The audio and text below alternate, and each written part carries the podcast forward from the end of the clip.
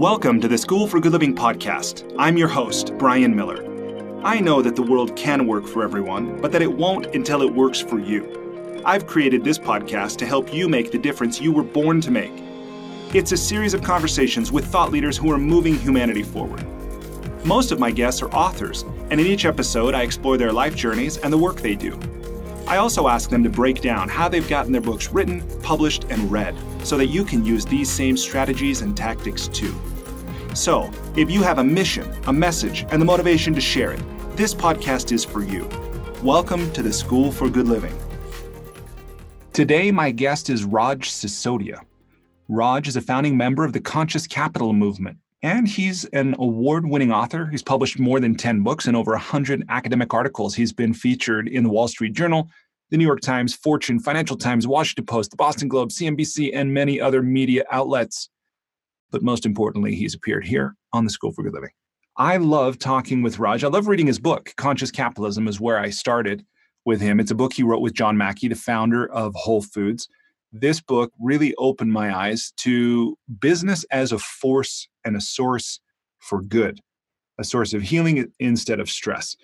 Uh, Raj is a very deep thinker, and he brings an incredible uh, life experience and research and education. Originally born and raised in India till he was seven, he now lives in Boston, where he is a professor at Babson College. I learned a lot about American history in this conversation and I think you will too. I think you'll enjoy it. And I think you'll also learn some things that you can apply in your own work, especially if you own or run a business. I hope you enjoy this wide ranging conversation with Raj Sisodia. So, Raj, welcome to the School for Good Living podcast. Thank you, Bryan. Very happy to be with you today. So, Raj, I want to start with a question What's life about? To me, life is about, first of all, figuring out who you are. You know, gaining that self knowledge, your, your essence, and what is it that makes you really come alive. So, who you are, so, you know, knowing yourself, then learning to love yourself, and then being yourself, and then expressing yourself I would say are some of those key elements, you know, in terms of getting to a place of fulfillment and contribution. I think you need both of those things because you can have contribution without fulfillment if you're not really being true to your essence, but you have some skill or some capacity. And uh, if you're not, uh, you know, you can have the opposite as well. Uh, you can be fulfilled without actually contributing if you're not expressing your gifts into the world. Right? So i do think that it's a it's to me those those are four of the steps that i would uh, and you know it's taken me a long time actually to get to those. How have you gone about it? And and how can others go about it well you know for me uh, i've had uh, this is a year of some deep exploration you know i'm writing a book about healing which i'm sure we'll get to a book about how business can be a source and a force for healing in the world and as I was working on that book, I realized that I need to understand healing at a deeper level, not just at a, an intellectual level. And I also need to uh, figure out uh, what kind of healing I need and how I can achieve that. So do some inner work and figuring out, you know, you cannot write about what you don't know and you cannot teach, you know, what you don't practice. So this year I've taken some time and I've had a number of experiences uh, which are all uh, aimed at that understanding myself, understanding my life, having it make sense, figuring out, connecting those dots, uh, which you can do looking back. Uh, and I think it's really helped me to take that time and uh, and go through those experiences because I'm now able to come at this question of healing in a in a more uh, in a deeper and richer and better informed way. You think you're writing the book? I mean, I know it's this kind of truism that we teach what we need to learn. Yes. But if you if you had to say, do you think that you've taken on this book, the Healing Organization, because it's something you need to learn, or are you learning these things for some other reason? Well, it's it's it's uh, usually a combination of both. You know, my friend Nilima, who I wrote the book called Shakti Leadership with, often uses the phrase "that which is deeply personal is also completely universal. And what I've learned over the years now is to trust my instincts and to also listen to my body so that when I have a thought or an idea and I have a physical reaction to that, not just a mental reaction, but literally I can feel it in my body, then I know that it's telling me something, that that is something that I need to explore and I need to go down that path. And every time I've done that, or most of the times, if I think back to all the significant things that have happened in my life and uh, things, areas in which I've been able to make a difference, it has been as a result of listening to that inner voice and listening to my body. Uh, and so that happened with this word healing as well. You know, I had been using it uh, in a different sense. I had been using healing as an acronym for the qualities of a great purpose. And, you know, it stands for heroic, uh, evolving, aligning, loving, inspiring, natural, and galvanizing. So this, uh, these are the elements I think that constitute a great purpose for a great company. And I suppose you could apply them at your individual level as well, but I was thinking more about businesses. But then as I thought about it, I say, you know, we, we live in a world that has extraordinary amounts of suffering still. I mean, we have alleviated certain forms of suffering, certainly compared to our history, but uh, there's still an awful lot of suffering, a lot of psychic suffering, I would say. Less physical violence, but more psychic, and a lot of self imposed, but also uh, things that we are imposing or doing to each other. So there's still a lot of suffering, and to me, it occurred to me that every great purpose actually needs to be about healing. It needs to be about alleviating suffering and bringing joy in some way. And then as I thought about that deeper, I said, you know, fundamentally, business is meant to do that. Business is meant to meet our needs and it's meant to be an avenue of service, an instrument of serving each other. To me, that's the right energy with which we need to think about business. In a free market system, individuals and companies are given the opportunity, but also then the responsibility of meeting most of the needs of most of our citizens government only fills in whatever cannot be done by business, right? And nonprofits might do some other things. But businesses have this wide canvas. And if you approach that from the perspective of figuring out what are people's real needs and meeting them in an authentic and uh, sincere way, and coming from a place of wanting to serve, then you're going to be healing people through your business. And of course, as you know, when you heal others, you heal yourself. And I think the problem is that we have made business purely about self interest. And we have said it's a way of achieving your, you know, you pursuing your self interest, everybody pursuing their self interest. And as part of that, you figure out what other people need and make it and sell it to them. But if it comes from an energy purely of what, is, what does it do for me, then you end up using and ultimately exploiting, I would say, other people in pursuit of your self interest. And that then evolves or devolves into selfishness and ultimately greed and exploitation follow. So I think ultimately my conclusion, and the book isn't done yet, but is that business is fundamentally about healing. What seems like a radical thought at the beginning, you know, that uh, businesses can heal, or you can have healing organization, and this is not healing businesses, but business as healing.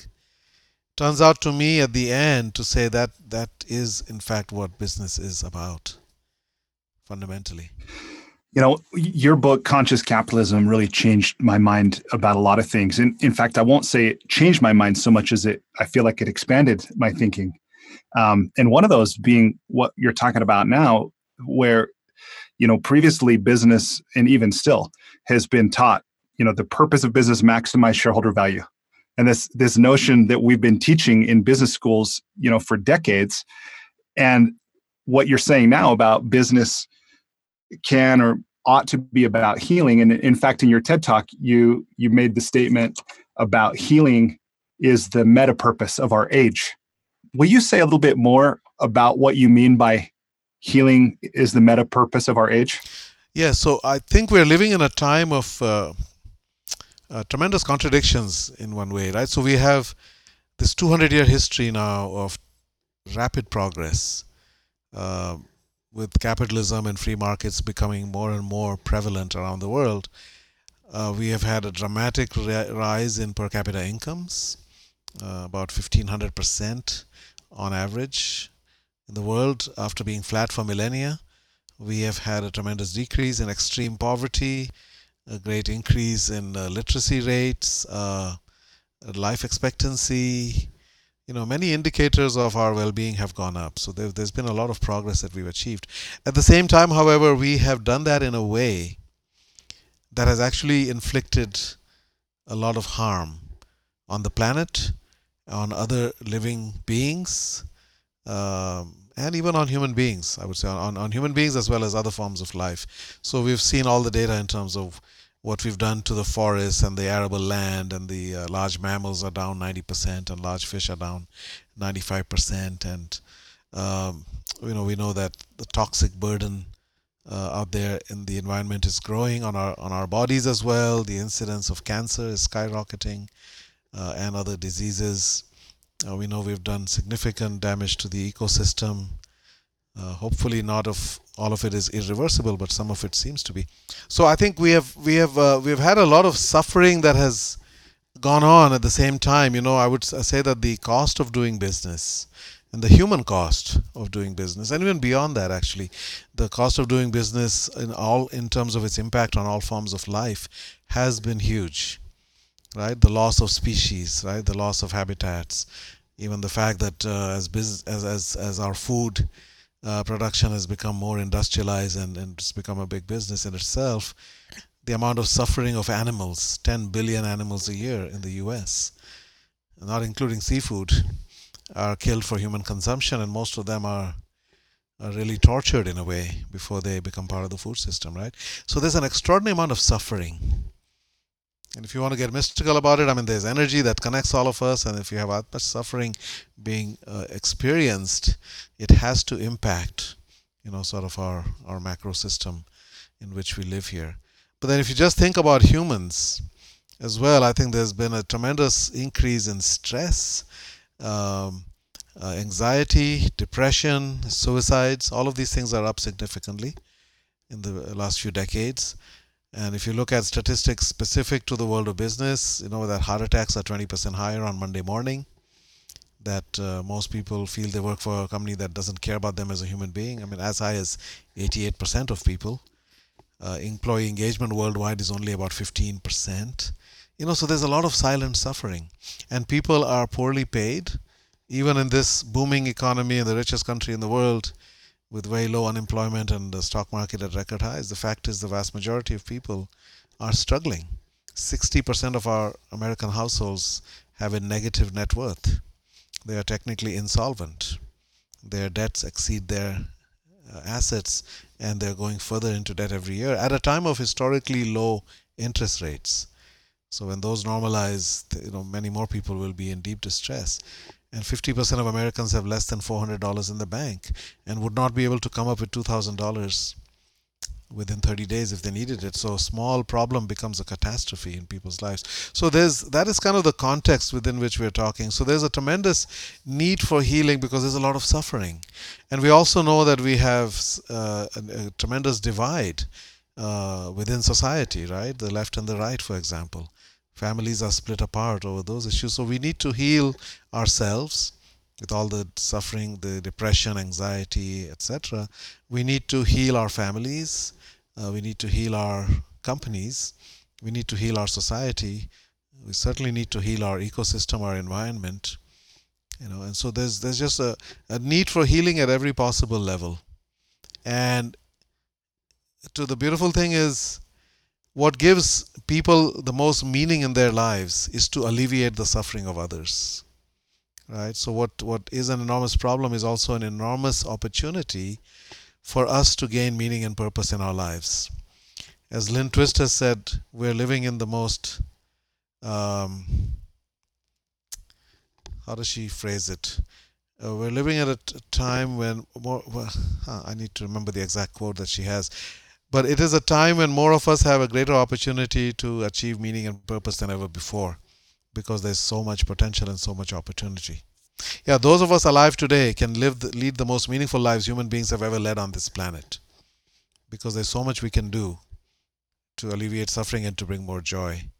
So I think that's that's what we have to look at. We need to heal the past, we need to heal the present, and we need to heal the future. And we cannot move into the future until we heal the past. And this is where, for example, you look at what happened in South Africa after the end of apartheid and the truth and reconciliation process enabled that society to move forward without a huge amount of revenge fueled violence, which, would have happened uh, with all the people who had all the uh, experience that they had had for so long. But they were able to move past that because there was truth and reconciliation. I think we need versions of that uh, all over the world, including here in the US. There are many things in our history that we need to move past, but those wounds are still open, and we haven't acknowledged and and healed many of those things from the past, and they keep coming up, you know, as we are experiencing now. Yeah, when when you mentioned in your talk that there are as many uh, uh, as many Americans with some sort of a criminal element in their background as there are people with college degrees. Yes. You know, and how our mass incarceration system is really not serving us. That was that was a huge eye opener for me. And as you talk about healing the past, healing the present, especially from some of the institutionalized racism that exists, you know, what happened with slavery, what happened with the Native Americans. I mean, as a practical matter, how do you think that we can go about that? I mean, 330 million citizens roughly. How, how do you have a national conversation that leads to healing? What does that look like? Well, that's a deeper question that uh, I'm not sure that I have a great answer for, you know. Um, I do think acknowledging, you know, even if you, you can't do anything, the thing is, you can't change the past, nor can you forget it, right? But you have to come to terms with it, and you have to acknowledge it, and you have to apologize if if need be. Now, this is not your fault, right? You say I didn't enslave anybody, I didn't kill any Native Americans, but there's a collective consciousness, and then maybe there's some kind of collective um, response to that as well. I think simply acknowledging, you know, when people feel seen and heard, and therefore validated, I think that that's very significant. You know, as opposed to downplaying and denying and uh, uh, and minimizing things. So maybe it's you know we need just person to person conversations out there and people simply expressing that. But again, I, I think that's a larger national conversation we need to figure out how to do. Uh, I do think it's it's a needed, it's a greatly needed thing because there's a lot of, you know, anger and all these things come from a place of deep hurt and, and fear and, and suffering. So all the outward manifestations are coming from some some vulnerability and some uh, unprocessed uh, feelings, maybe even some guilt, maybe some shame. You know, I mean, there are some things. In some ways, we need to have some more healthy shame in this country. You know, because if you don't have healthy shame, then you're basically shameless. And the, the shame, I, I tweeted after this thought came to me, is that shame is like salt. You know, a little bit goes a long way, but is essential for your health, right? So we need to have some healthy shame of things that have happened on our watch or have happened, you know, in the past, uh, you know, in our lineage or whatever it might be. I think there's some of that that needs to be cleaned up. But that's that's a. I'm hoping that our book and others like it will trigger these kinds of conversations, because we need to help. We need to heal ourselves, and we need to heal each other and help heal each other. And as the Dalai Lama said, you know, our purpose in life is to help others, and if we cannot help them, at least don't hurt them. And I think we've been doing a lot of hurting, and not not deliberately, but blindly, unconsciously, you know, we're, we're, we're inflicting a lot of suffering that's, you know, there is a form of suffering that is noble. As Viktor Frankl wrote so beautifully, you know, we can find meaning in our suffering. And people have taken terrible tragedies, you know, losing a child to something, and, and they, then they launch a foundation to address that very thing. And prevent other people from losing their children or, or like you know similar stories are, are so many so there's a way to find meaning in certain kinds of suffering but a lot of the suffering that we have in the world of business is unnecessary and does not serve any higher purpose it is simply coming from ignorance and um, uh, and, and as I said, a kind of blindness.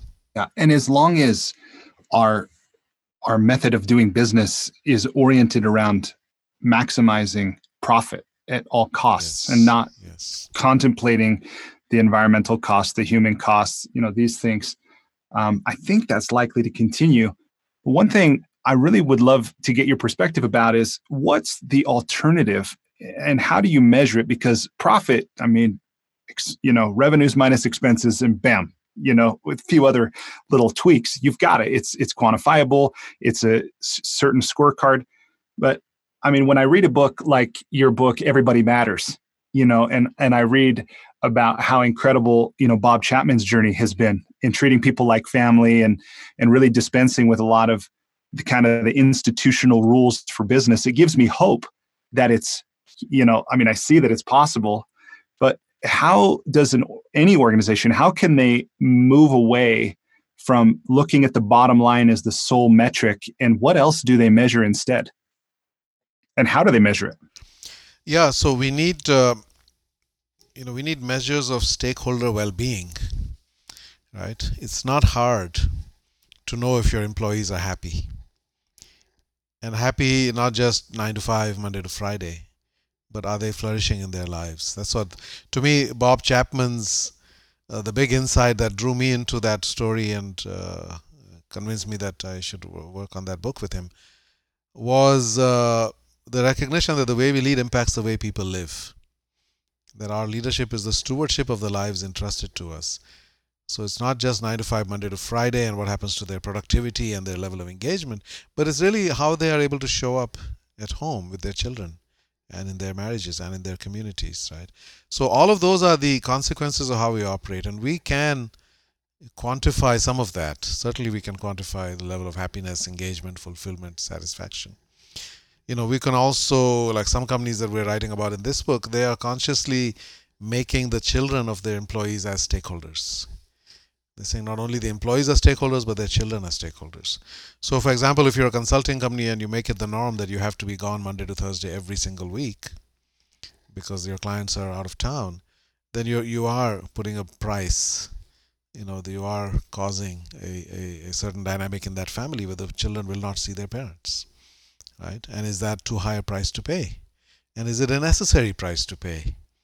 So this consulting company Jabian has in Atlanta has made a policy that all their clients will be local, right? And therefore you don't have to travel. And if, if find a lot of clients in another city, we'll open an office there and hire people there. They live there. They serve those clients, right? So by that by doing that, they're able to remove that huge cost, which is unseen and and unaccounted for right so we can look at all of our stakeholders in that broader way and say are we truly you know we, you know business talks about are we capturing market share?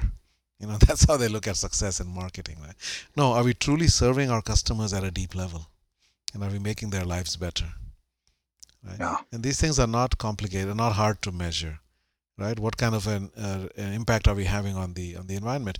You know one of the stories in our book is a, a company in costa rica uh, called FIFCO, which is in the beer and soft drinks business primarily. And over about a 10 12 year period, they went from being carbon negative and uh, water negative to becoming neutral, and now they're positive. They're actually carbon positive and water positive, right? And that's just that's the environmental, you know, their employees, their customers. I mean, it all goes together, all of them. So you can, if you have a commitment to making those things better, you can actually track the well-being of all of your stakeholders and you will also then see how all of that works together right?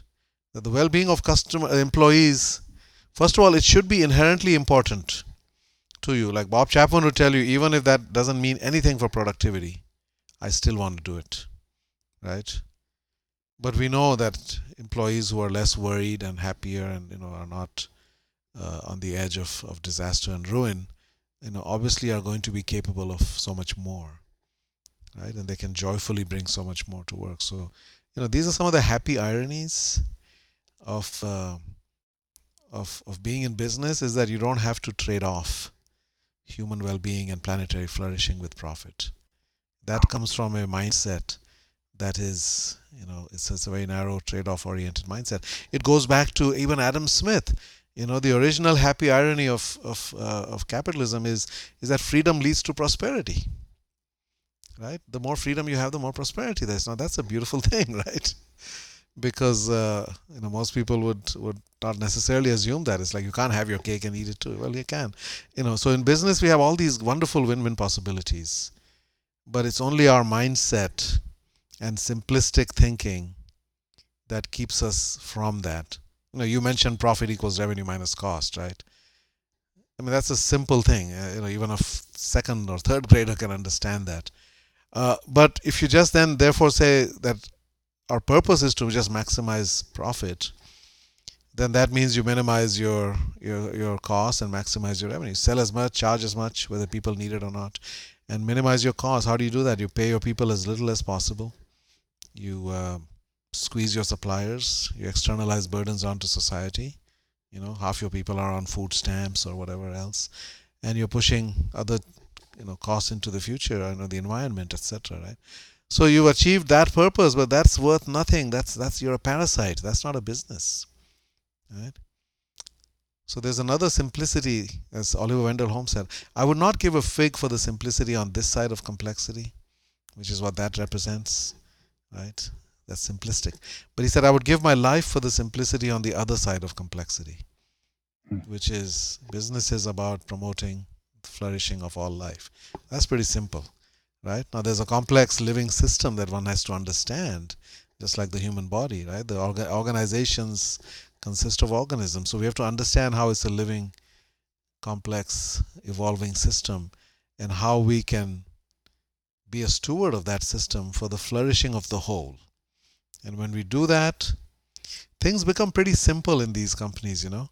They are self organizing, self managing, self motivating.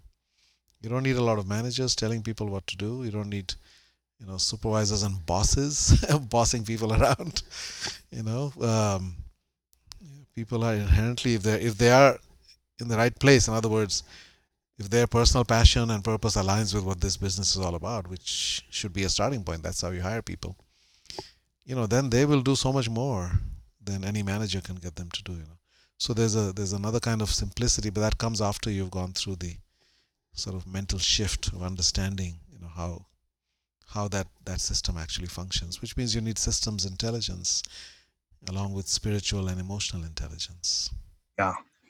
You know, talk to me a little bit about your book Shakti Leadership and why it's important to to have feminine values more fully infused into into our culture into our business what does that mean yes uh, i think this is one of the great uh, lacks if that's a word things that are lacking in the world uh, and it's lacking in the world of politics it's lacking in the world of business that for millennia every societal institution has been run by men on a limited set of masculine values.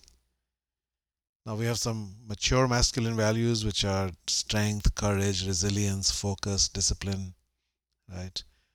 But then we have hyper masculine values, so domination, aggression, competition, winning, results at all costs, sort of a zero sum view of the world, right? Winners and losers. And so if you look at human societies, for the most part, we've existed in these patriarchal systems, you know, with the dominance, dominance of masculine energy. There have been some pockets of matriarchal systems as well, but it's not about one or the other. So ultimately, what we're realizing is that all of us have masculine and feminine within us. We're all born with that. As a human being, we have a gender, right? But we also have masculine energy and feminine energy within us. We all come from mothers uh, so, so, so it's yin and yang, whatever you want to call it, right? Uh, Carl Jung said every man has an inner woman, every woman has an inner man. But that inner woman, that feminine side, has been suppressed and repressed. Certainly in men, but also in women in many ways. So women have been suppressed, and therefore that energy gets suppressed. But also the women who kind of make it in out there into this male-dominated world, they are, need to kind of leave their femininity behind you know, so we had leaders like Margaret Thatcher and and Golda Meir who were called Iron Ladies, right? So the only ladies who made it in the world of politics were Iron Ladies. In India, we had Indira Gandhi as our prime minister in the 70s and into the 80s, but she was known as the only man in her cabinet. even though she was the only woman, because she had to set aside, because all of those things were seen as weakness, that they're not associated with leadership and getting things done. Now we're starting to realize what a toxic and limiting belief that was. And a lot of research now is showing that the criteria for good leadership today is much more dominated by so-called feminine values of compassion, caring, empathy, you know, vulnerability, nurturing, etc., inclusiveness. So that's starting to be recognized now, and of course we have many more women that are coming into uh, positions of leadership. Women outnumber men in college dramatically. I mean, 60 to 40 now, roughly, in all industrialized nations, and they do better. They get better grades, etc. So white collar professions are being statistically now dominated by women, and with that will come a change in the culture.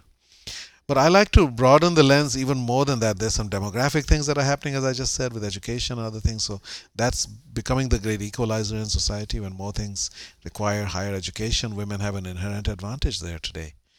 And this is true in law school, in medical school, and just about everything. It used to be only teaching and nursing, but today women outnumber men everywhere. Why is it that, that, that women have the advantage here? Tell me, tell me about that. That's a good question. Why are women doing better in college? I don't know that I've looked at that that deeply you know but there's something there that women are uh, seemingly very well equipped in that sense for this modern world uh, not across every discipline but in most on average as i said 60 to 40 but if i if i then look back and something i just learned very recently actually is uh, is that the us system of government so if you think about it the us was a sort of a, a critical piece you know in in our modern history of the world because in 1776 Adam Smith wrote The Wealth of Nations, right? That was the foundational text for understanding how markets operate. And 1776 was also the year that this country was born as a as an idea and rooted in freedom. So here's Adam Smith saying freedom leads to prosperity. Okay? Bottom line message of Wealth of Nations. And societies that are more free will be more prosperous. And here's a country being born that same year that is all about freedom right?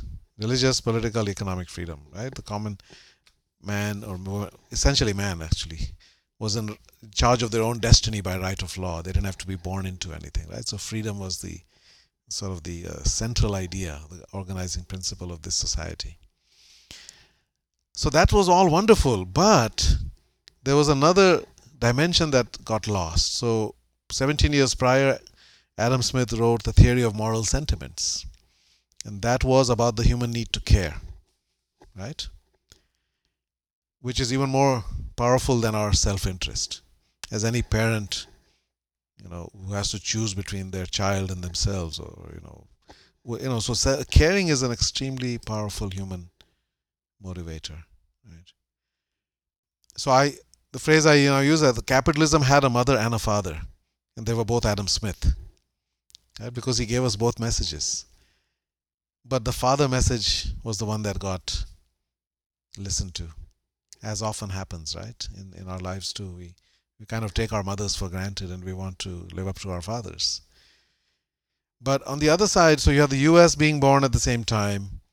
And when the founding fathers, Ben Franklin and, and, and uh, Thomas Jefferson and others, were looking at setting up a system of government here, so they looked at all the models that existed in Europe and elsewhere, but they wanted to create something that went beyond.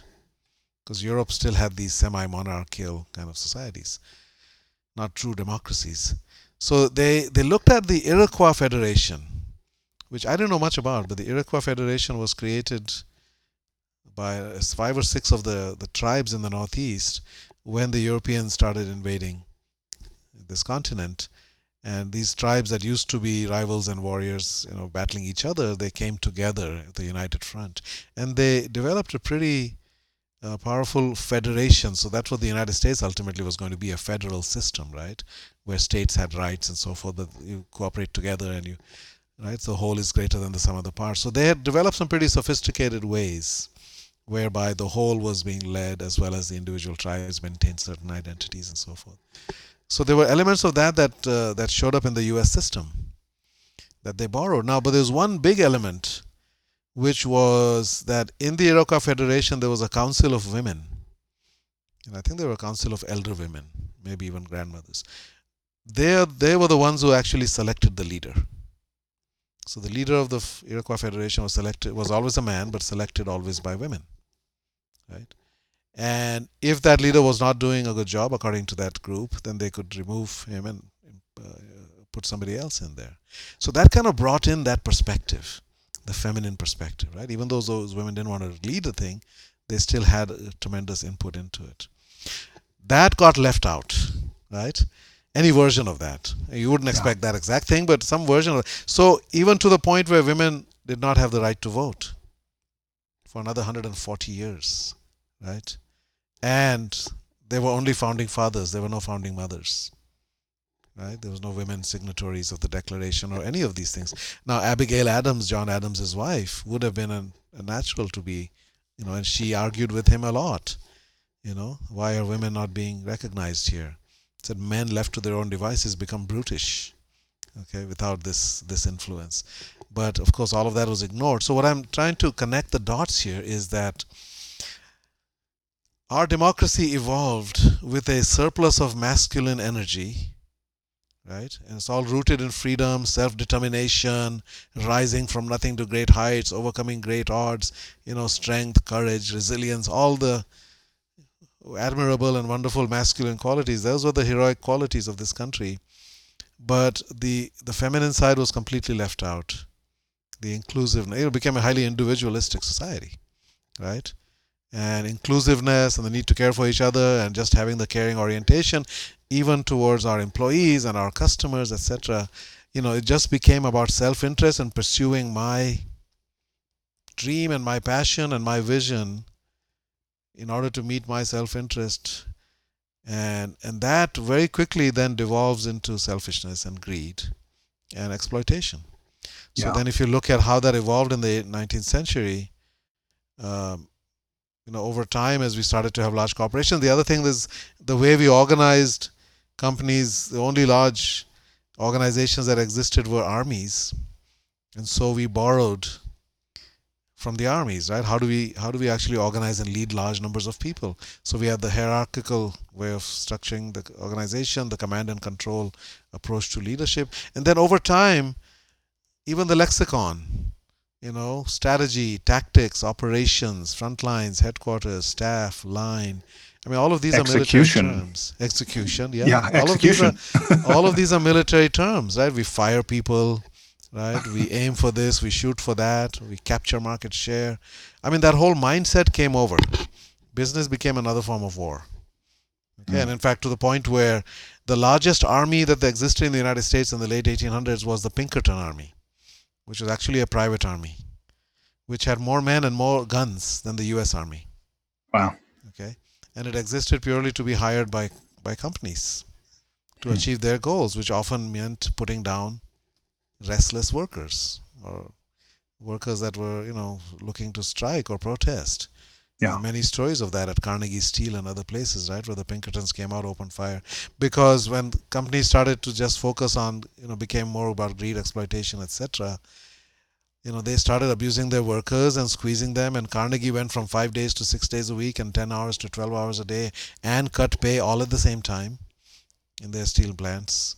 And literally 10% of people were falling dead a year from exhaustion. And when they started protesting, and blockading the entrance to the steel plant, the Pinkerton army was called in, you know, to put them down and shot a bunch of them and kill them, right?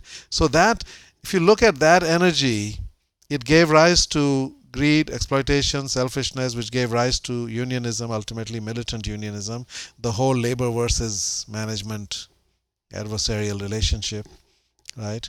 Which ultimately then led to the appeal of Marxism socialism as an alternative form, and communism. Right? So you would say that all of that happened in the world as a response to capitalism being practiced in a certain way. And that certain way I would say is excessive masculine energy to the point of hypermasculine, right? So stepping back from all of that, so that that's what's kind of got us. And of course, we know what kind of suffering was caused, therefore, by the rise of socialism, communism, and having the whole world then divided into these, you know, warring camps of alternative ideologies. one of which arose in response to the abuses of the other. So, what was missing, as I said, was mother energy, right? Caring, compassion, inclusiveness. And I would argue that there are two other energies today. So we have the system that was purely father energy, and that even you could almost say it was angry father energy, right? It's kind of like the the God of the Old Testament, right? Asking for human sacrifices and kill your baby to prove that you love me. I mean, there was that the image of right. Yeah. God as an angry father. That's kind of the image of God. So that was kind of our societal operating system, if you will. But I think what you need is actually you need you need the father energy, right? Freedom, self determination, courage. You need the mother energy, caring, compassion, empathy, inclusiveness, nurturing.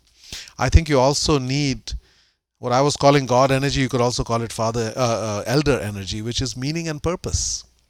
See, meaning and purpose is not something that we used to talk about in the old days because most human beings, you know, it was hard enough to survive right? Get through life. There was very few people had the luxury to think about what is the meaning of my life? What's the purpose of my life? Today of course that is a burning question right? 80 90% of people are motivated by purpose so we need that purpose uh, to me that's the god energy or the elder. And then we need joy right? And that's the child energy. You know our workplaces have become almost like prisons. They can be like playgrounds right? How can we create workplaces that are more like playgrounds and less like prisons? That's where actually wonderful things happen. You know innovation and creativity and all those things happen when we are connected to our inner child right so we need all four of those energies to be operational in business and that's what Shakti leadership is about. I mean, it emphasizes more the mother, father, you know, the masculine, feminine. But in there, we also talk about your higher self and your child self, right? You need to be in touch with your higher self, which is that God side, you know, that purpose and meaning, and your child self, the joy and the creativity. So the summary phrase that we actually came up after the book was published. It's not in the book, but uh, we need as leaders to be the wise fools of tough love. Mm. You got wisdom and foolishness, toughness and love, all together. Right? It's not saying let me pick one of those. You have to have all those energies, right? Wisdom. Yeah foolishness, which is childlike, toughness, love. As Martin Luther King said, we must be tough minded and tender hearted at the same time, right? So, how do we create organizations that are built on that? Yeah. And that means we need leaders who have all of that. Where will we ever find those people? I've met a few, okay? I mean, I would say in the world of business, the one who comes closest to me is Herb Kelleher of Southwest Airlines. I had the opportunity to have dinner with him once and then interview him uh, extensively in his office. And he was already retired, but I mean, he's a legendary leader and he is he's brilliant and he's hilarious. You know, great, great. He has that sort of uh, gesture energy to him. Uh, tough as they come, you know, for the first 10, 15 years of their existence, they were basically fighting to survive because all the other airlines were trying to put them out of business. And he said, This is un American. There's crony capitalism here. Other airlines get to keep competitors out because they've got all these sweetheart deals with Washington, right? So tremendously strong and resilient. And, you know, when they went public, the stock market symbol was love. It's a company built on love. LU, uh, LUV is their stock market symbol, right? And we also interviewed Colleen Barrett, who was the president, his legal secretary. He was a lawyer, and ultimately she became president. He was the CEO. And she said it was very simple. Herb was the dad, and I was the mom. Hmm. You know, I mean, he had the love in him too, but she yeah. manifested that. That was her, the culture of Southwest Airlines, which is their most unique asset, as it is for most great conscious companies, is all Colleen Barrett. You know. Hmm. So I would say Herb was like that. I would say the Dalai Lama is like that. He's a wise fool of tough love. You know, he's all of those things. Uh, it is rare, uh, but Gandhi was like that. Right? Gandhi had a great playfulness to him, but tremendous toughness, great wisdom, right? and coming from a place of love. Well, and, and one thing I, I really like about the way you articulate that about wise being a wise fool of tough love is that once we have a concept for something, we're much more likely to attain it or to realize it or even move in that direction. Yes. right? And these four dimensions of the masculine, feminine, the elder, and the child is Yes. is a really cool model, I think. We also call it the Holy Family Reunion. You know, it's, like, it's the Holy Family within us, right? Yeah. So mother, father, child, and elder. Yeah, that's great. so, uh, yeah, maybe that's our next book. You know, the wise fool of tough love. I don't know. Yeah. You know, one thing I'm struck by is I hear you give me such a great um, history lesson on my own country and our country. I know, but um, I'm really amazed that this is, uh, you know, someone with an an engineering background, a marketing, a deep marketing background, and very clearly like a sociology background, a history background, a political background. It's it's really fun just to talk to you. Well, thank you. You know, and I, you know, I'm fascinated by American history. I think the founding fathers were incredible, and I've read, I think, full-length biographies of most of them. But I also, one of the things that I have come to uh, understand about my own journey is because I grew up in a very unique way. I'm simultaneously an insider and an outsider. What do you mean? What's unique about how you grew up? Well, so I was in India for the first seven years, okay, of my life, and literally in a village for most of that time, a tiny little village without electricity or running water, in a very feudal system, extremely patriarchal, uh, I would say largely misogynistic, in many ways abusive, you know, extreme uh, masculine energy type of environment. Because I come from a very feudal subculture. India has many castes and subcultures, etc. But this was a particularly it's kind of a war, you know, warrior that caste, and then within that a feudal kind of a uh, sect. So I grew up with uh, all of that around me, and I saw that, right?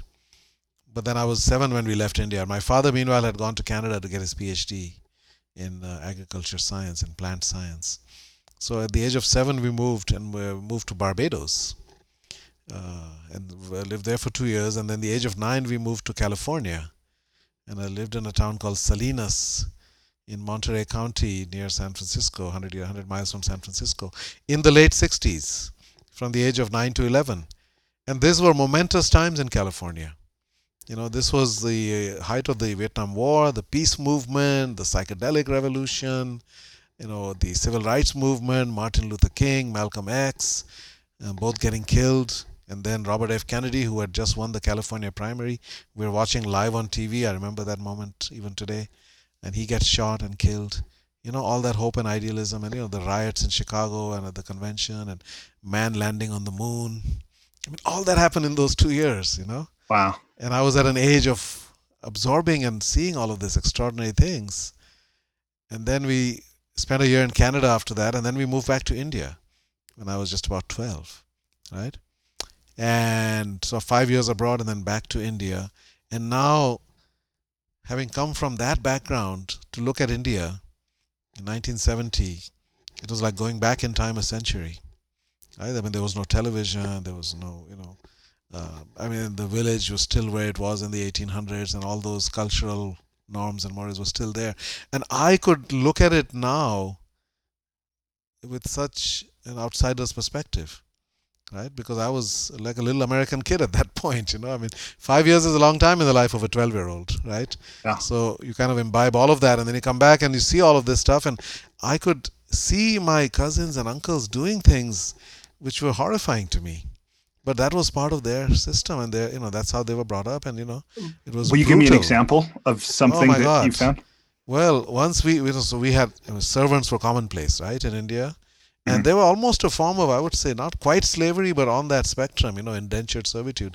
So we had this this family who's been working you know in because my grandfather lived in this big fort like house you know with a joint family on the top of a hill. And he had these hereditary kind of servants whose families had been working for us for i don't know how long. And so one of those kids teenager i think he must have been 13 14 he was sent to work at our house in the city because my father was a professor at the university there. So we lived about 35 miles from our village. And he he was there to do you know basic work around the house. And at one point he may have done something wrong. I forget what he did. But he did something that was that was that was wrong. And so my cousin from the village came you know to teach him a lesson or to set him straight right? And i'll never forget this. We had a tree out in our yard. He tied this guy with a rope okay to that tree and then he whipped him you know with his oh. belt or something i don't know what he used to whip him okay But you can just imagine that scene. It's like from 12 years a slave or something. Yeah. And I'm I'm looking at this. I'm 13 or so, 14 years old, right? And looking at this kid my age being whipped by my cousin, who's a sweet guy as far as I know, right? But this is what you do, and this is what they did. And to them, it was the natural order. But I could see with an outsider's eye, I said, Oh my God, I saw the misogyny. I saw the way my grandfather yelled at the women in the house, and they had no voice. They sat on the ground with their heads covered, could not say a word.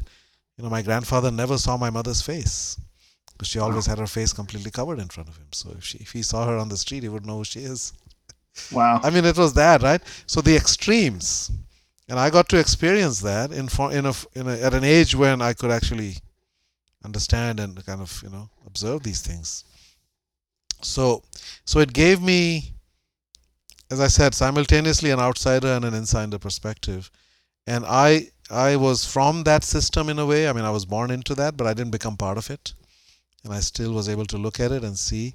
And also, you know, my own. Uh, I was I was brought up by my mother essentially as a single mother in that in that household because my father was away at college and grad school and then PhD, so he was never around. Right, so I was basically brought up by my mother, and she's a very gentle. She embodies all of the feminine virtues purely, right? And she has no no agenda. She's innocent. She's loving. That's all.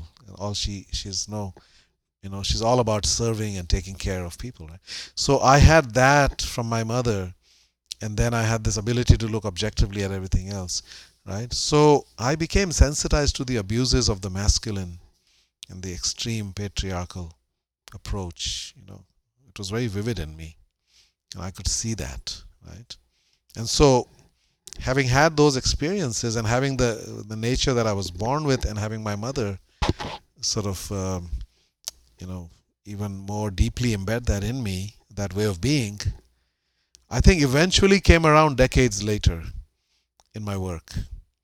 Because I, you know, having then gone back to India, then finished my high school, and then, you know, in those days, when I graduated high school, there were very few career choices in India.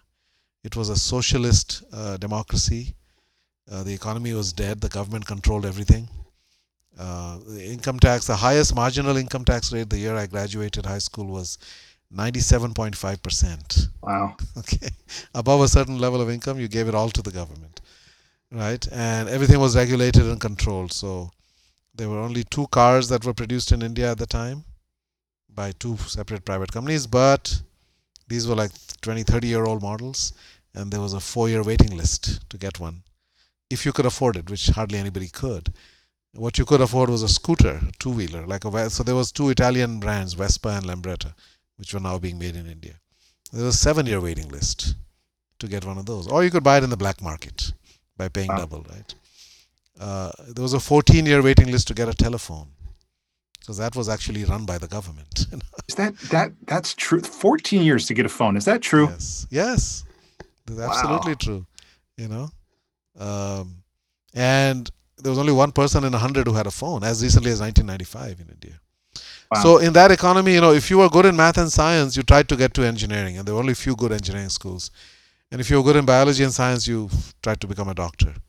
And if you weren't good in either of those things, then God help you. You know, you maybe maybe you get a government job someday. you know, get a bachelor of arts. But uh, so I ended up going to engineering without really having a passion for engineering, just because I happened to be good in math and science. And then I worked briefly as an engineer, and then I I had learned that if you get an MBA, which was a relatively new thing in India at that time, uh, that uh, your salary would double compared to an engineer, and you would work in an air-conditioned office. And that's a big, Big deal. Okay, if you ever go to Bombay, you know, working in a factory. So I was in a factory after my engineering. Uh, uh, then I, as soon as I got admission to business school, I, I left, and uh, so two years later, I'm almost finished with my business degree. And then I see a group of my friends dressed up and going somewhere on a day we didn't have any classes. And I said, Where are you guys going? So we're going to the US Information Agency to get GMAT applications. That's a graduate management admission test. I said, Why do you need that? We're already doing our MBA here. I said, No, we want to apply for a PhD in business. I said, I didn't know you can get a PhD in business. I said, Give me five minutes, I'll come with you. Wow. I was still in my pajamas, right? and I did, and so because I, you know, I, having lived here as a kid, I, I would have loved to come back, but I didn't know how. Right? I don't know how. I'm not gonna, didn't have the money to actually pay for a U.S. you know university education. Uh, but they said you get a scholarship, so I said okay. So I applied, and uh, the irony is that out of that group of I think seven or eight of us, I'm the only one who came here to get a PhD in business. No way. Okay, and I got a full scholarship to Columbia and Michigan and Cornell and North Carolina, and so I ended up coming to Columbia University to get a PhD in marketing.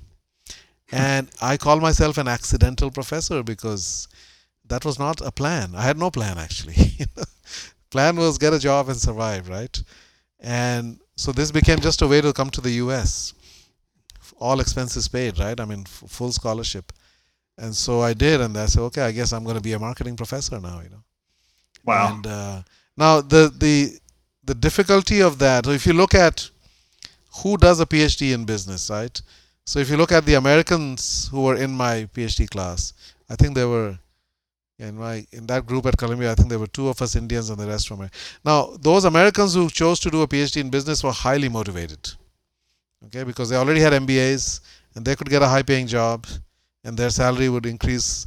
But they really had to have a passion for research and teaching and you know, all of that. So we had a professor who, at one of the uh, dinners at at uh, at somebody's faculty member's house early on to welcome us he said, you know, you guys, PhD students are unique species of people because you're willing to forego current income in order to forego future income. and you know that was true for the Americans, you know. But for me, it was just a way to come to the US. I didn't have that same drive, right? And so, but I, you know, finished my PhD and uh, started teaching at Boston University. But you know, I this was not something that uh, you know resonated with me at a deep level. And as I learned more and more about business and the philosophy of business and the whole shareholder value maximization, and you know, it's a dog eat dog world, and it's not personal, it's business, and it's a parent, and only the paranoids. That whole story of business just offended me at a human level. You know, that it just seemed like it was just a very, very toxic way of being. So I never quite latched onto that story just based on my own personal nature you know. And then i happen to be in marketing you know if you if you come from a semi-socialist country like india to america this is a mecca of marketing right? In those days america was 5% of the world's population. I think something like 70% of world marketing spending was happening here right? Now it might be more like 40% with all the rise everywhere else but but the amount of marketing was just huge, right? I mean, the Sunday paper was this thick with ads. Television is inundated. Everything is sale, sale, sale. Every sign window is filled with, you know, a lot of hype and hoopla and coupons. Your mailbox is stuffed every day. Oh my God, I got mail. Oh, actually, it's not. It's just junk. you know, it goes straight into the trash. I mean, after a while, I was just like, this is insanity. You know, this is what, you know, how can this possibly be worth it? You know, 1600 ads a day targeted at it actually varies from 1600 to 3000 depending on different studies but you know so much communication we're inundated with and constant sales and promotions and gimmicks and sweepstakes and it just seemed to me so excessive. So my focus in my research became marketing ethics because i felt a lot of it was misleading and uh, efficiency and effectiveness. You know we spend so much and what do we get for it? So long story short i did 10 years of that kind of work and eventually um, I had made the case pretty strongly through my work that marketing was broken. We're spending so much money and we're getting terrible outcomes. Um, we estimated in 2004, 2005, we did a study on the image of marketing. 88% of Americans don't trust marketing, right? Even though marketing exists supposedly to create value for customers. And we found that year that the uh, collectively we were spending a trillion dollars on marketing a year Okay, now in uh, 2005, that was the GDP of India. Okay, 1.1 billion people were living on what we were spending here on ads, coupons, and junk mail, and things like that. Not selling. Selling is another trillion dollars. Yeah. All the salespeople, I said that's separate. This is just marketing. On a per capita basis, that was like something like $3,500 per person, or $14,000 per family. And that's more than the 85% of the world's population lives on. What we are spending on ads, coupons, and junk mail. You know. So my question was very simple: What are we getting for this? for companies, for customers, and for society?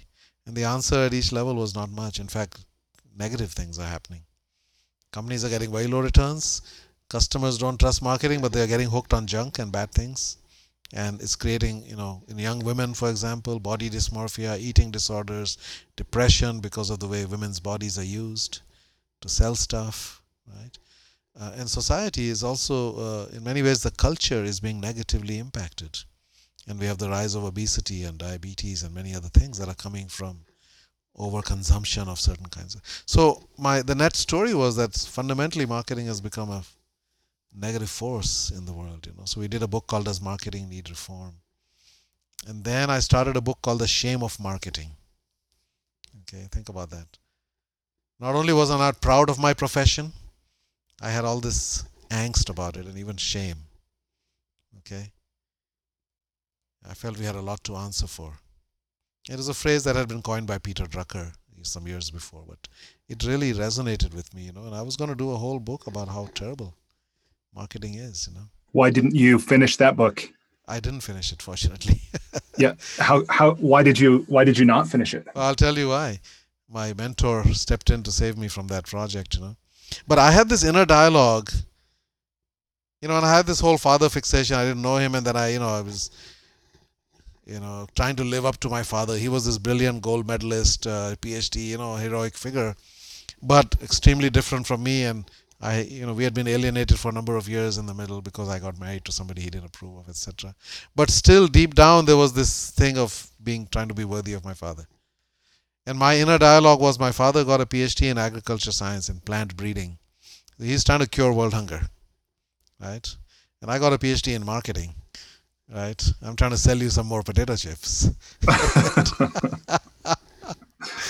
that was my inner dialogue. He never said that, but that was my, you know, lack of self respect and uh, some degree of shame about it. So I started that project, but then my mentor, at uh, Emory University, Professor Jag Sheth, and I was going to write the book with him. I put a book proposal together with his name on it. He said, You know, Raj, in America, people want to hear about the solution, not the problem. And that's simple but profound, you know. And so I just turned it around. I said, Most companies spend a ton of money on marketing and have lousy customer loyalty and trust. The more they spend, the worse things can get.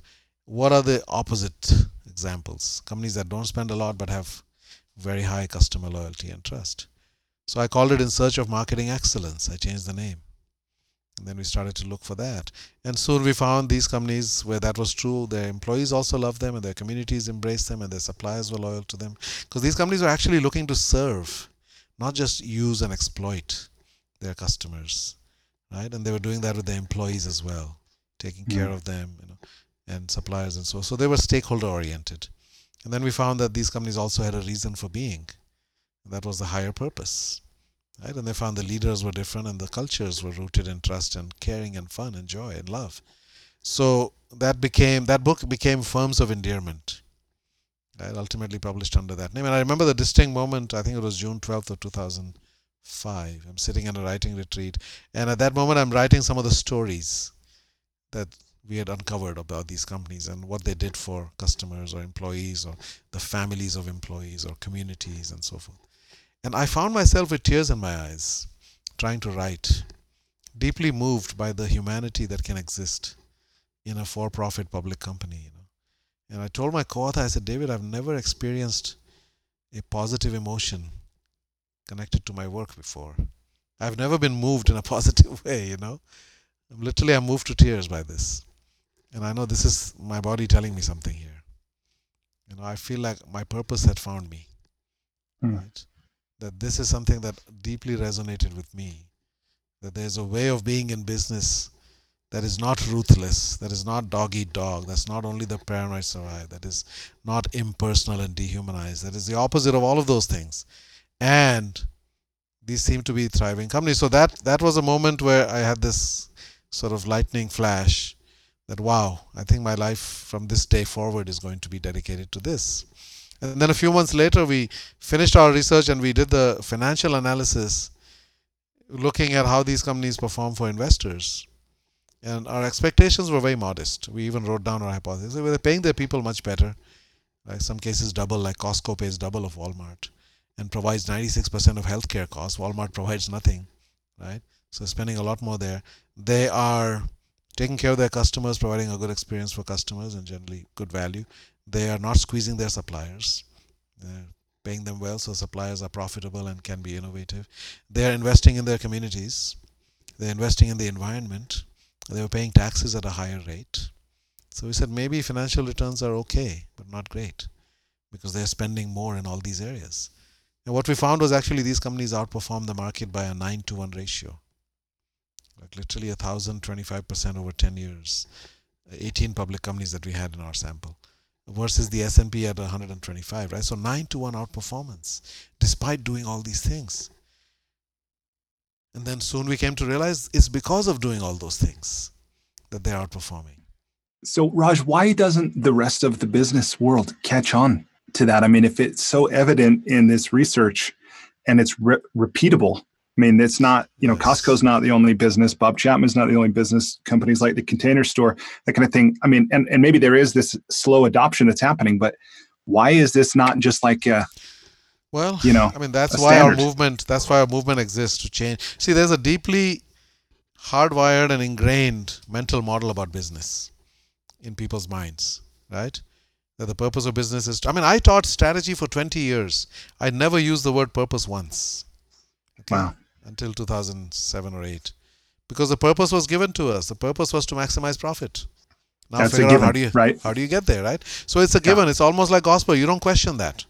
Yeah. You know? It's like go to the Catholic church, there's a list of things you don't question. Right? You know, right. If you yeah. want to belong, right? So you don't question the shareholder value maximization, you don't question agency theory, you don't question five forces of competition, you don't question all of that, right? Milton Friedman said only purpose of business maximize profits, stay within the must be true. Milton Friedman said it, right? And where all these things and all these theories got built around that, and this becomes self fulfilling.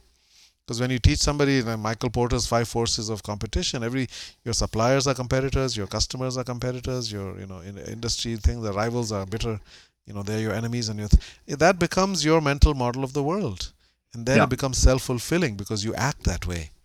You never trust your suppliers because they could become your competitors, right? So you treat them with arm's length, you know, hostility and suspicion, and same thing with your customers. So all of these things, and, and business schools are a big part of the problem because we have made that part of our core curriculum. Our core curriculum is rooted in those dogmas, right? And the business schools are very slow to change because faculty are smart and they, they've got their education and training and their professors taught them this way and it's a worldview and it's very threatening for people to let go of a worldview it, it, it sort of takes away their own sense of self. Like, what am I all about if that's not true? Then what yeah. have I been doing all these years? You know, it's very hard for people to let go. And then the other thing is, you know, one of the other patterns in these companies is that they pay their frontline people very much better than average, but their executives are paid more modestly. The ratio is much lower, right? Costco is yeah. ridiculous. It's like five. T- at that time, Jim Sinegal was paying himself three hundred thousand dollars a year okay? And some of their cashiers were earning 80000 okay? I mean the ratio is very low. Whole foods had a voluntary cap of 19 to 1 okay? The highest pay cannot be more than 19000 in the public company average is 400 to 1 hmm. right? Walmart is 1200 to 1 right? Ceo pay to median pay. So these are companies that at the top they pay more modestly because the leaders actually care about the purpose and care about the people and they're not just about money yeah. Because if money is the only thing you care about, if you hire a leader, you know, only cares about money, this is all they're going to do, right? Yeah. Yeah. If, oh, I'm sorry. If you hire a leader based upon wanting to pay them, you know, at this much, then you'll get a leader who only cares about money. If money is the only reason why they're coming to you, right? But these companies have leaders who actually care about things beyond that. So the the the reality is that most companies and most boards of directors today are populated by people who have a deeply ingrained mental model and its value system that is rooted in ego and power and money. These are people who primarily care about power and money. Okay? In that sense, they are less developed overall as a human being. You know, it's like it's like going to a buffet and you're never satisfied. I mean, any amount of power and money will never be enough for somebody who only cares about power and money. Okay, you could have a yeah. hundred million dollars, but your neighbor has five hundred million. You feel quite poor, right? You've got a 100 foot yacht, but your neighbor has two 200 foot yachts, right? There's no end to that game. You know, you're Yep. 76 on Forbes' list, but, uh, you know, all that. There's no end to that, right?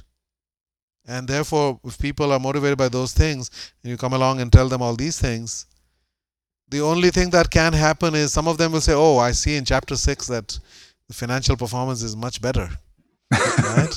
Therefore, we want to do this.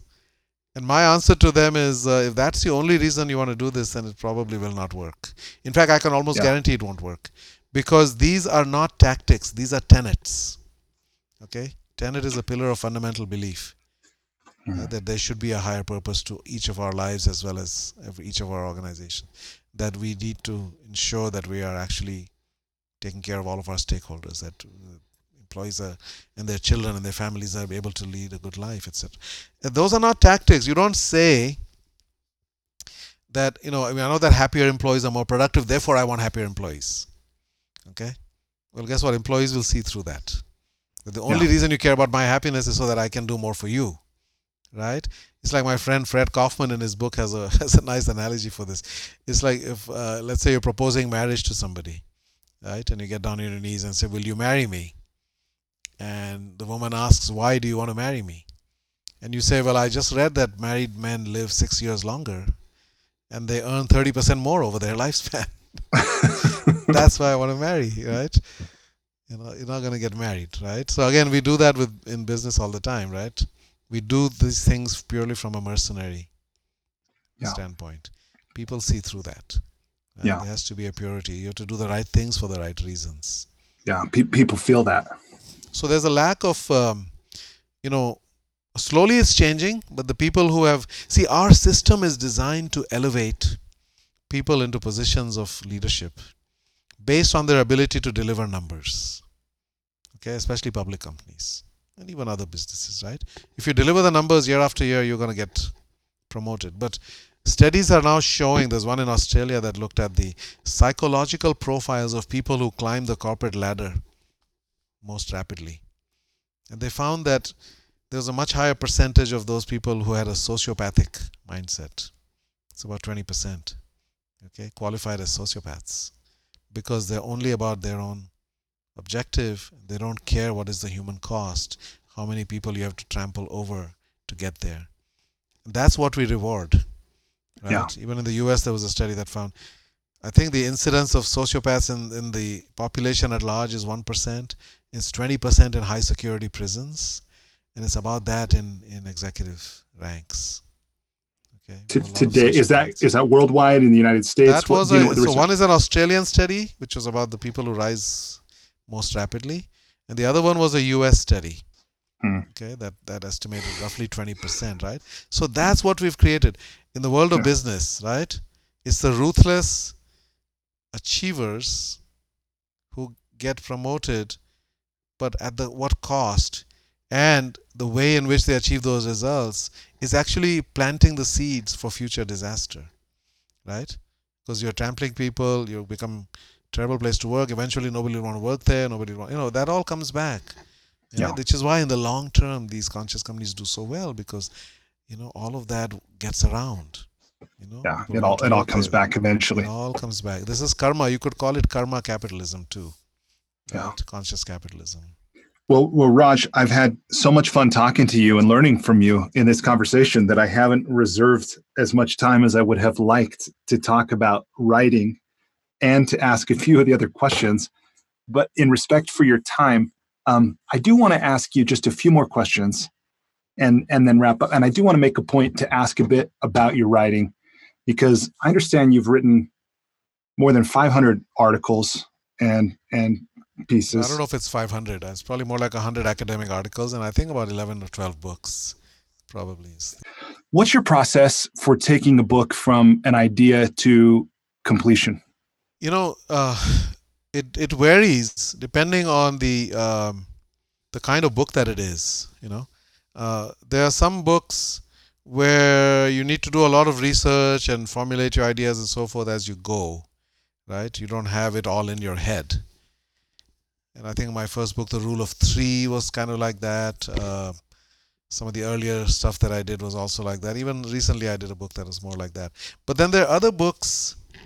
Uh, Firms of Endearment actually was a joy to write, but there was a lot of research that needed to be done. Right? We started with we are trying to identify those kinds of companies that everybody loves. We started with a nomination process of 500. We quickly screened out companies based on which ones did not meet all the criteria. Then we had 60 that we did detailed case studies on, and then we selected 28 of them and then did more in depth work on those. Uh, so that took a lot of time, and, and we didn't know what we were going to find. Right? So it was a discovery process in the research itself. And and so that was it was as i said a joy to do it because of what we were discovering you know and what we were learning along the way uh, and my co-author and i had divided up the chapters pretty much and we we i did i got most of the research. I got my mba students involved in doing some of the research. So that was a, it, it would move pretty quickly once we once we figured out what the story was going to be. But as a sharp uh, uh, contrast to that was when we wrote conscious capitalism. Um, you know, when we wrote Conscious Capitalism, John Mackey and I had a pretty clear idea in our mind of what we wanted to write. We kind of knew what we wanted to say in the whole book. You know? And the method, the process that I use for that is something I've done a lot for more casual writing, which is I create a mind map. I don't know if you're familiar with mind mapping, but it's a way of getting all your like ideas. Tony Buzan. Yes, originated by Tony Buzan, and I happen to be very good friends. And my co-author on my next book is Michael Gelb, who's probably the world's second expert on mind mapping after Tony Buzan. Right, and he's That's done, a great co-author to have. Yeah, he's wonderful. He's got lots of. He's. I think this will be his sixteenth book. Uh, Wow. He's really a wonderful student of genius and creativity and innovation and all that. So it's a joy. But he, I had learned mind mapping directly from him, and so then I will use it. I use it now for every piece of writing that I ever do or any talk that I do, etc. I just create a mind map, which is on one page. You get the central idea and all the branches, and you know, and it flows in a certain way, and you see the links as well. So what I do now for that kind of a project for uh, conscious capitalism, with John Mackey and I simply created a whole bunch of mind maps. We literally spend half a day on each mind map of each chapter, right? Three four hours of brainstorming and getting all of our ideas and thoughts out, and then organizing that into a single page with branches and words and all of that. And then How did you decide on that project how many chapters for the Conscious Capitalist book? Um, I think we just started with an outline as part of our book proposal, and we just said, you know, what are the things we need to say. We knew that we had four pillars of conscious capitalism, so each of those would be a section. We knew that under stakeholders there are at least six stakeholders. We needed a chapter for each of those, right? So that's already 10 or 11 right there. But then some of those, like purpose, we need more than one chapter, etc. We want to tell the history of capitalism as well, because very few people actually understand that, including most business professors. I had no idea as a business professor what the history of capitalism was. Uh, we knew we wanted to talk about you know some of the other personal development kinds of things. So we knew we needed about 15 chapters. You know, so we started the outline and we we created first an outline with a paragraph on each chapter. That was part of our book proposal. But then eventually we refined that and we created mind maps on each of those chapters. Got everything that we knew into those mind maps just as a bullet or as a as a branch, and then we simply sat down and dictated right? We literally put on the headset like we're doing now, and we had Dragon naturally speaking software, uh, and we were able to dictate our thoughts about each chapter. We took turns. We sat together, right, with a cup of tea, and we just had our mind maps, and we just talked, right? And Wow. whoever was leading had the headset, and we recorded everything at the same time, and and that became a way to actually get all of our thoughts into a document very quickly. I mean, literally, like in the morning, we would do you know a couple of those. You know? Yeah. How long did that process take you? Oh, we we went from zero to 120,000 words in less than three months. Wow. And the publisher only wanted 60,000, you know. So then the challenge was, we eventually got it down to 96,000. We ended up with a longer book than we intended, but uh, it was, I wouldn't say effortless, but it was just it was it flowed so easily, you know, because again we knew what we wanted to say. You know, John had 35 years of running Whole Foods to draw upon and he's an avid reader and you know he's integrating. Plus i had done the firms of endearment work and we had been running had, the conscious capitalism movement was five years old already by that time you know. Four years when we started. So that just flowed and then from that point it's just a matter of editing and polishing and you know that was version 0.9 we went through three four iterations on each chapter but but it just flowed beautifully. How did you find your editor for that project and how did you work with your editor? In that case, the editor was at Harvard Business School Publishing, Melinda Merino.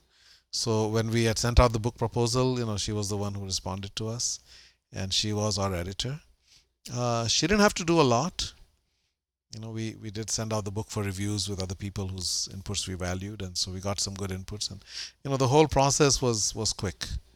Three months for the initial draft, another six months for editing and iterating, and then it was done. Um, so I find that that works.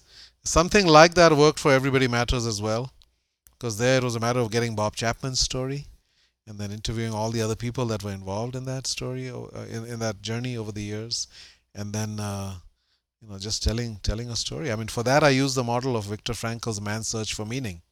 I don't know if you've read Man's Search for Meaning. Yeah. But it's one of the most impactful book I've ever read, and that actually is in two parts. You know, so the first part is uh, scenes from a concentration camp, his experience at Auschwitz, right? So that's the story. And the second part is logotherapy in a nutshell, which is his whole philosophy of, of, how do you find meaning and purpose. So that's kind of became the structure for Everybody Matters. The first part was Bob Chapman's journey as a leader, right? And telling that story and how he, these insights and aha moments and awakenings came to him and you know how that ultimately grew. And then all of that evolved into a way of thinking and leading truly human leadership. So the second part was really about that and how do you do it? How do you hmm. implement mm. those things you know? So uh, i think every book in that sense is unique. This healing book is uh, is a lot about telling stories. Uh, so we've interviewed i think we have about 20 different stories in the book right now. Some are really big stories in depth uh, seven or eight of them. And i would say eight or ten of them are smaller stories. Uh, but it's really been learning it's sort of an inductive process you know in what ways are companies actually doing this? How are they healing? Without maybe using the language but in how are these companies healing their communities? How are these companies healing their customers? How are these companies healing their employees and the children of those employees? How are these companies addressing what we talked about earlier which is 70 million americans who have a criminal record of some kind right? How are they i call it confronting social sadness. You know there's things in our society that have been you know sort of blots you know um, actually that's a phrase that's used by monica worline i think at university of Mich- uh, stanford. She called social sadness you know. So that's like the, the you know, people who are left out you know uh, people who have been you know uh, caught up in the criminal justice system which our system is very very harsh and uh, unforgiving and many people pay an enormous price for what would be a minor thing or maybe not even a crime you know in many countries yeah. around the world you know very very harsh yeah. system and so many people are caught up in it and once they are caught up you know they never can recover from it and as the rabbi said uh, who started the Greyston Bakery, he said, I want to give people a first chance. There are many people who never even get a first chance in our country because they're born in these terrible surroundings, ghettos, you know, terrible education, no father figures, violence and crime, no future, no hope. They get caught up yeah. That's it they're trapped right? So so we're learning a lot. This is more inductive. This is a little more like firms of endearment in that sense it's more inductive and learning as we go. But again joyful. Everything i do is just uh, it's just you write with a smile on your face you know? Yeah and it comes through. Tell me about your schedule. When you how do you set a production schedule and how do you adhere to it when it comes time to actually developing this content getting it down and getting it refined uh, well, typically publishers will, will will put a deadline on a contract, right? And that uh, helps. That helps. uh, although, um, like in this case, our deadline was October, either October first or October thirty first for this healing book. But earlier this year, I started to realize that if I'm going to write a book about healing, I need to actually experience healing in a deep way for myself and also understand it in a deeper way, you know, from from books and from, and from uh, from teachers. So I just felt that I needed to do uh, certain uh, types of things in order to get there, and I wasn't feeling ready. You know, this book, I think all books are, but this book is kind of a sacred undertaking because we are we're taking on what I consider a very large and meaningful subject. There's a lot of suffering. And if you're going to write about healing in a meaningful way, we have to do justice to the idea or to the premise of the book right? Yeah. so we can't just i mean it's you know we can put out a quickie book very easily you know you do a bunch of interviews transcribe you know it's possible to do a shallow and quick book. I didn't want that to be the case here. So i felt like i just needed more depth myself. I just felt i, I wasn't healed. I hadn't figured out you know my past. I didn't really know myself fully. I hadn't come to love myself i wasn't fully manifesting my essential qualities you know so i needed to heal and as part of that, you know, I've been on multiple. I went on a silent retreat. I went to the Himalayas in the in June with a group of ten people, and that was a different kind of spiritual experience, rooted in Buddhist wisdom.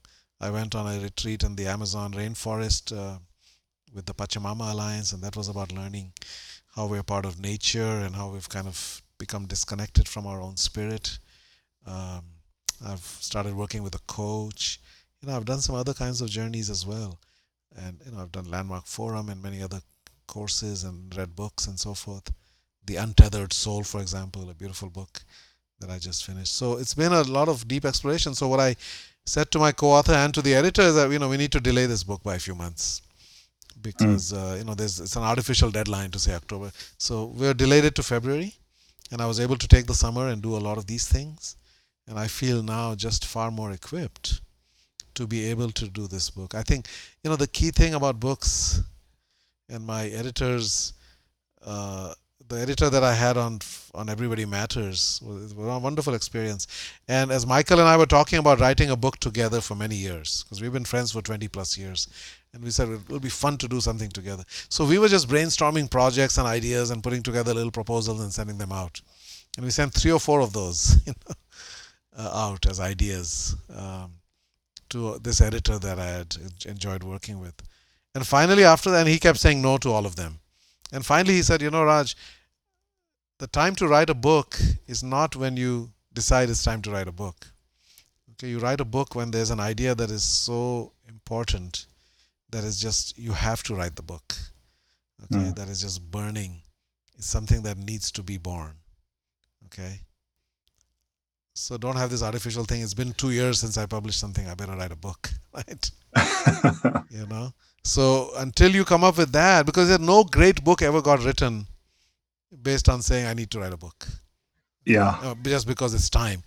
Books got written because they had to be written, right? Mhm. It was burning. I mean, Viktor Frankl wrote Man's Search for Meaning in three weeks, okay, Wow. because it was burning. You know, it had to come Yeah. out and it was ready to come Yeah. out. And I think so. That's ultimately what then guided us. And it's not until I came on this this idea of this healing book that we felt truly ignited from within, right, as opposed to driven from the outside factor. Yeah. It was intrinsically motivated now, not extrinsically motivated.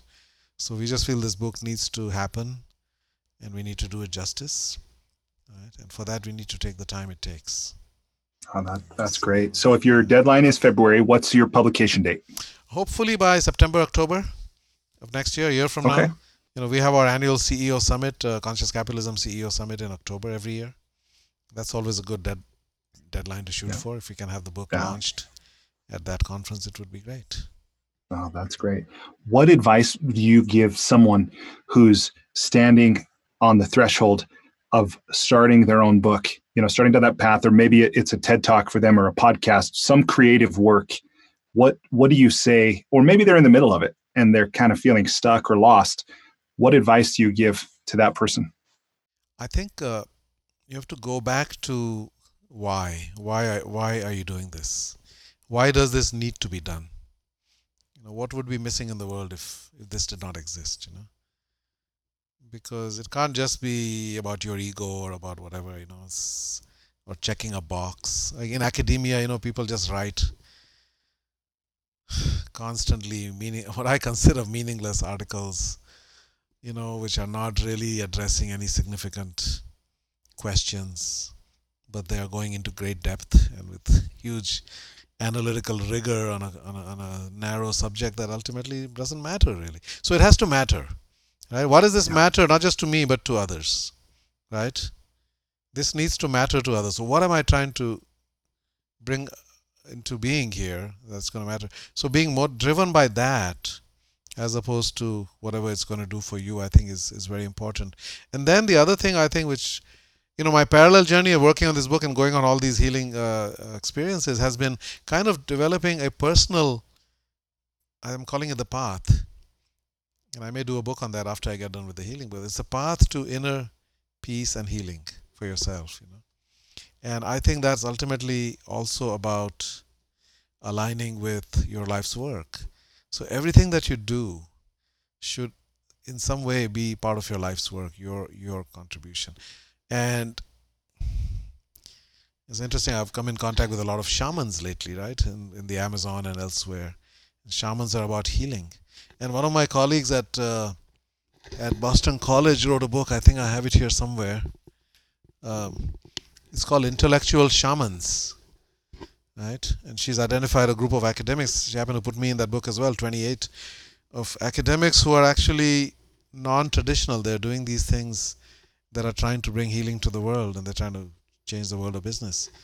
Uh, and they're not just playing the academic game of publishing these many articles in these journals and getting cited by so and so and you know that that whole thing that doesn't motivate me or any of these other people in this book. So there has to be that. You know, how are we yeah. going to bring joy and, and reduce suffering or healing to the world?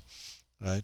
And as I said, for that to be truly a manifestation of you, you need to understand, know yourself, right? And then you need to learn to love yourself. A lot of people think they know themselves and then they hate themselves, right? Because, you know, they only see the flaws or they only interpret their own strengths as weaknesses, which I did too for decades you know? And my father told me you need to be rough and tough and i was trusting and you know and peaceful right? And he said no no no that's you're going to get eaten alive. You cannot be idealistic. And i was very idealistic you know? You don't trust anybody. I trusted everybody you know all of that for many years i was in a state of rejecting everything that was unique about me because that was the message i was getting from him mm. and from others now he was doing it, I'm sure, from a good motivation. He didn't want to see me squashed, you know, in, in, the world. Yeah. But uh, but I think coming to that place of knowing yourself, your true essence, and then learning to love yourself, and and uh, and acknowledge those as gifts, right? Yeah. And then and then express and then being yourself, right? Not denying yourself, but being yourself, and then ultimately projecting that into the world, expressing yourself, right? Mm. Manifesting those qualities. I'm looking for a word, the opposite of weaponizing. Yeah, a lot of people weaponize. They're brilliant, they weaponize their intelligence, you know, to hurt yeah. other people. But they have a great sense of humor, they use it with a biting wit, you know, which yeah. can destroy somebody. But I'm talking about the opposite of that. Use it to serve, you know, use it to elevate, you know. That makes me think a little bit about about Buckminster Fuller along those same lines, where he talked about we're so adept at creating weaponry, right? Where right. he was interested to create livingry. Livingry. Ah. Okay. Yeah. Livingry. Yeah. Weaponry versus livingry. That is interesting. Yeah. Okay, Raj. So I know we're at about time. Um, I have just a few rapid questions. If you're good to just shift gears, and we'll and we'll get a few a few things. So, okay. So these questions, by the way, I've written them with the hope that you can answer them concisely, maybe even with a single word in some cases. So, the first one please complete the following sentence with something other than a box of chocolates. The question is Life is like a blank. It's like a jigsaw puzzle. I love it. It's one. Okay, number two. What is something at which you wish you were better? Dancing. Mm. Number three, if you were required every day for the rest of your life to wear a t shirt with a slogan on it, or a phrase, or a saying, or a quote, or a quip, what would the shirt say? Love yourself and others. Number four, what book, other than your own, have you gifted or suggested most often? Man's Search for Meaning. This was easy. I bought 300 copies when I, when I first read it. Okay. Wow. Uh, number five, you travel a lot. What's one travel hack? You know, something you do or maybe something you own that makes your travel less painful and or more enjoyable? Hmm. I don't know that I've discovered that yet. I'd be curious to see what other people say. Um, yeah, I don't. Uh, I don't have a good one there. You know, I do concentrate my flying with one airline so I can, I can get some, you know, more comfortable travel out of that, you know, and get upgraded and so forth. But. Uh, any way you pack, any possession you make sure to always take, any routines you observe, anything like that? I'm always looking for the perfect suitcase. You know, I'm always on, you know, always on the lookout for what is, what's the right suitcase. Uh, okay, what's one thing you started or stopped doing in order to live or age well? I I started exercising more regularly, and also practicing, uh, having a presence practice in my life. I mean, those two things have helped. Uh, what did I stop? I used to smoke many, many years ago. I mean, I did fortunately stop in my 20s. Might be why you're still here. yep. Um, what's one thing you wish every American knew? That America is a wonderful country, but it is not infallible. That it's okay to acknowledge weaknesses and to apologize for wrongs that may have been done. Mm-hmm. Mm-hmm. America is not infallible. It's not perfect. It's still a, it's a wonderful country, but we have some blind spots. America, being American yeah. means never having to say you're sorry.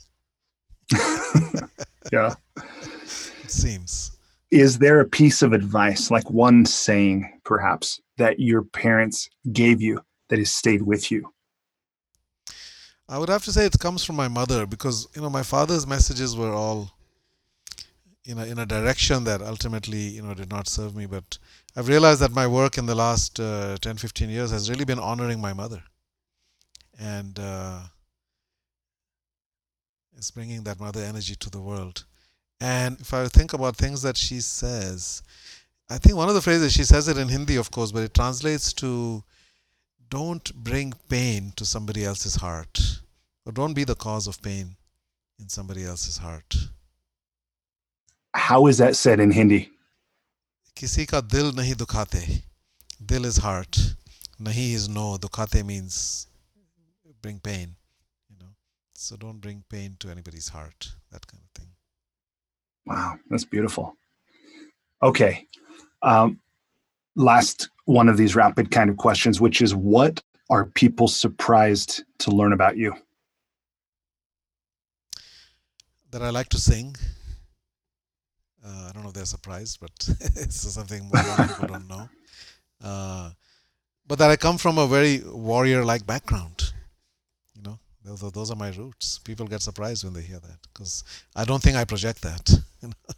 Uh, the warrior shaman. I, I can see it. Okay. I can see it. Yeah, a, yeah, the peaceful warrior. That that whole that whole concept. I think yeah, that's that's true. I think yeah, to me it's important to remember to acknowledge and value the masculine while celebrating the feminine because there are many beautiful yeah. masculine and and being a warrior is necessary at times.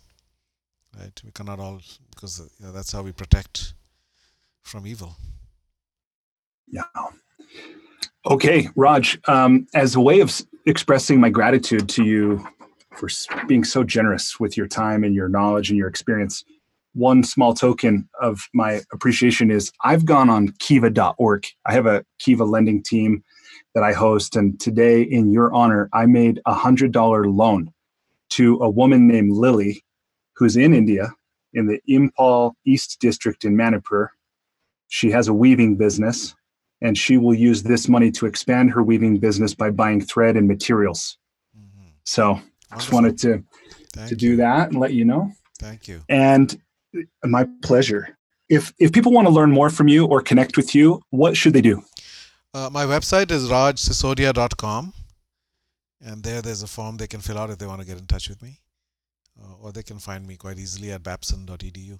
But rajsisodia.com is a good resource that has a lot of the uh, uh, videos and the descriptions of the books and some of the shorter articles, etc., that I've written, including a lot of personal writing. Actually, there's a tab there called My Writings or Personal Writings. So those are some humorous essays and some autobiograph autobiographical pieces that I've done over the years. Awesome. And people can also learn more at consciouscapitalism.org.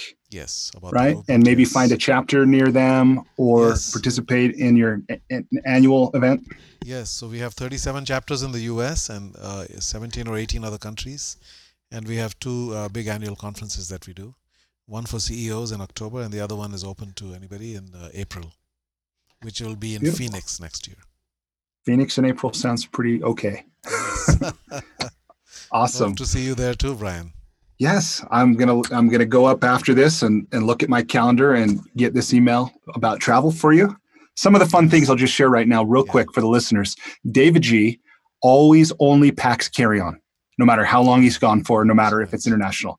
Lynne Twist always has a shrine that she sets up in her hotel room Mm, uh, where she takes with her. And then I love what Greg McEwen says. He has a packing checklist that he uses not only to pack himself, but that he uses before he comes home to make sure he took everything from his hotel room. Right, right. I was like, that's so smart. Yeah. yeah, I like that. Awesome. Well, thank you again for for being a part of this. Thank you, Bryan. Thank you for listening to this conversation with me and Raj Sisodia. I hope that you will take something that you've learned from this podcast this day and apply it to improve the quality of your life, the life of someone you love, the life of someone you don't even know. I hope that you continue to make a difference on this planet, specifically in ways that elevate the quality of consciousness, leadership, and life on Earth. Thanks for listening. Until next time, take care.